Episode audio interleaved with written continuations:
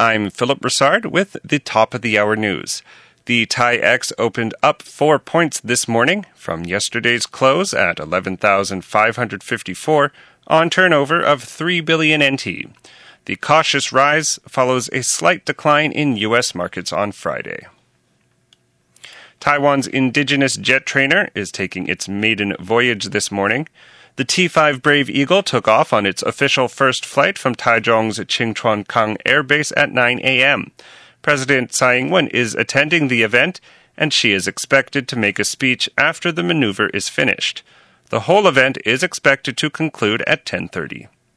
Meanwhile, a research fellow at the Institute for National Defense and Security Research says the country's first indigenous advanced jet trainer is considered one of the most advanced fifth generation trainer aircraft in the world.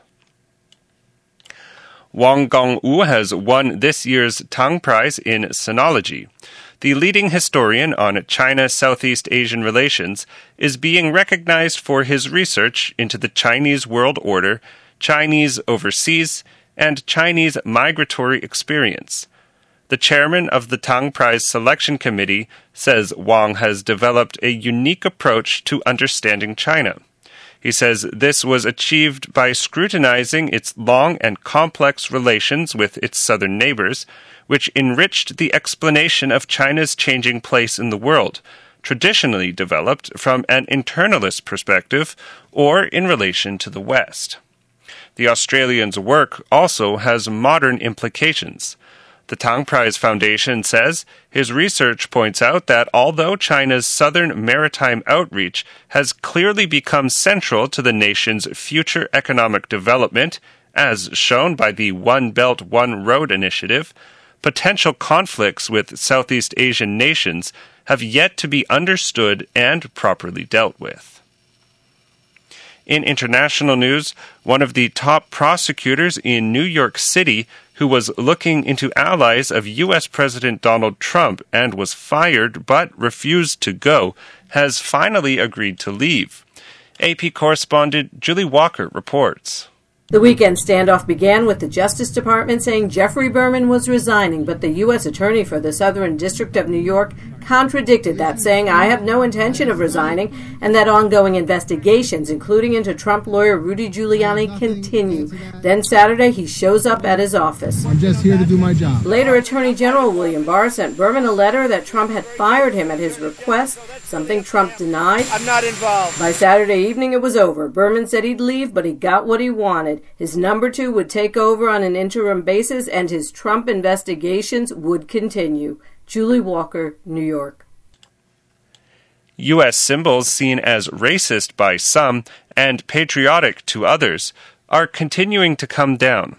Spectators in the capital of the state of North Carolina cheered Sunday morning as work crews finished the job started by protesters Friday night and removed a Confederate statue from the top of a 75 foot monument.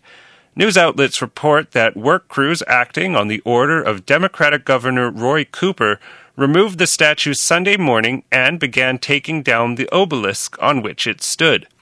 Sunday's work follows the removal of two other Confederate statues on the state capitol grounds on Saturday.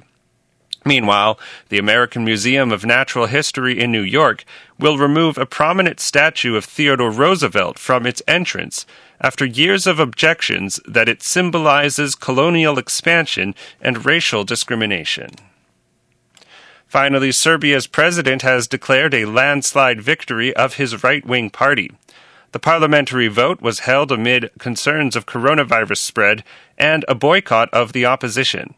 Alexander Vucic told his jubilant supporters that his Serbian Progressive Party won over 60% of the vote, or some 190 seats in the 250 seat Serbian parliament.